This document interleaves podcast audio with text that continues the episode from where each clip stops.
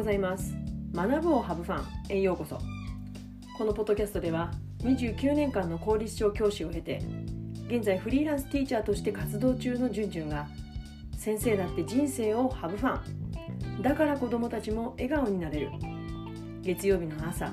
ワクワクできる先生を増やしたい。そんな思いのもと YouTube、ポッドキャストから情報を発信しています。現在先生のためのパーソナルライフリデザインの夏季限定サービスを行っています。私の最新のサービスの情報は LINE 公式から配信していますのでぜひお友達登録をよろしくお願いします、えー、皆さんいかがお過ごしでしょうか、ね、学校の先生たち夏休みに入ってまあね学校に研修や出張やらで、まあ、お忙しだと思うんですけれどもね、疲れがどっと出て体調崩していらっしゃらないかなって思ってます。えー、今日は子供の頃に好きだったことを覚えていますかというテーマでお話をします。えー、先日ね明日の教室のことをポッドキャストにもしましたけれども、その京都の明日の教室に参加した時にね久しぶりにね京都に泊まったんですね、うんまあ、明日の教室があるたびに京都に行ってるんですけれども、まあ、京都に泊まったんですよでその時にねふらっと立ち寄った、私好みのお店があったんで、まあ、そこに入って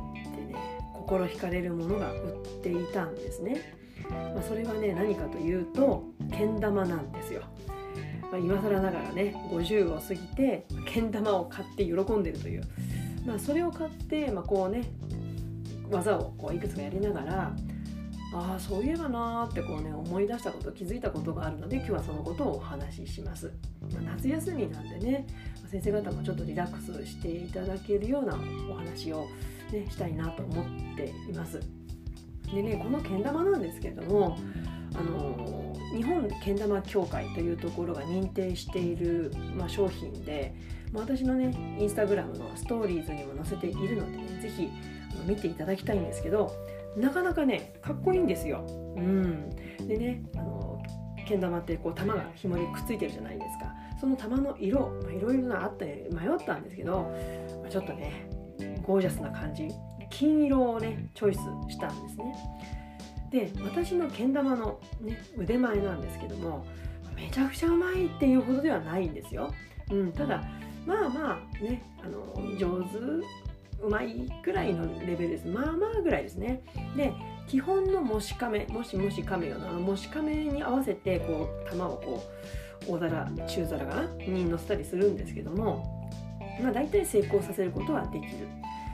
で、まあ、大皿中皿小皿もかなりの確率で確実にこう乗せることができるんですね。でどうしてこのぐらいの技ができるかっていうとやっぱね子供の頃めちゃくちゃハマったんですよね。好きだったんですよこういう遊びが、まあ、他にもねヨーヨーって皆さんご存知ですかね。今の子たちってヨーヨー、ね、どうなんだろう。知らない子もいるかもしれないけどスーパーヨーヨーみたいなのがあったんですよ。あの自分が子供の頃は飲み物のコカ・コーラとかスプライトとかねそういったところが出してたんですよね。売ってたんですよ。でそれを自分でこう手に入れてでこう紐のね結び方をちょっと工夫すると下でねこう空回りするような回転をするんですね。だそういったことをこう仕組みをちょっと自分で工夫する結び方を工夫する中で工夫するとこう犬の散歩とかブランコっていうようなその技がねできるんですよ。結構当時流行ったんですね。うん、でまあじゃあ一体何に役立つかっていうと別に何の役にも日常はならないんですがただねこの仕事教師をやっているとたまにですよたまにその技術が役立ったりするんですよ。でかれこれ20年ぐらい前になると思うんですけど1年生のね生活科の学習の中に昔遊びっていうのがあって地域の方たちをお招きして子どもたちが昔遊びを教わるんです。でどんな遊びかっていうと、ま、めんことかあやとりとかお手玉かるた。あとはまあ駒回しとかね。あと羽根つきなんかの遊びを子どもたちが順番に体験していくっていう授業を作ったことがありました。地域の方をお招きしてね。でそんな時にいわゆるね昔取った杵塚っていうやつで、まあ、私のそのけん玉の技が子どもたちのお手本になったりするのでまあたまに役に立ったりするんですよね。やっぱりけん玉ってただ腕を動かすだけじゃなくて膝ごとこうリズムをとって動かしていくっていうことが確実な技につながっていくので、まあ、そういったことを伝えるのもやってました。でね今回けん玉を無償に買いたくなっていくつかの技をやって気づいたのは子供たち子供の頃にハマったもの好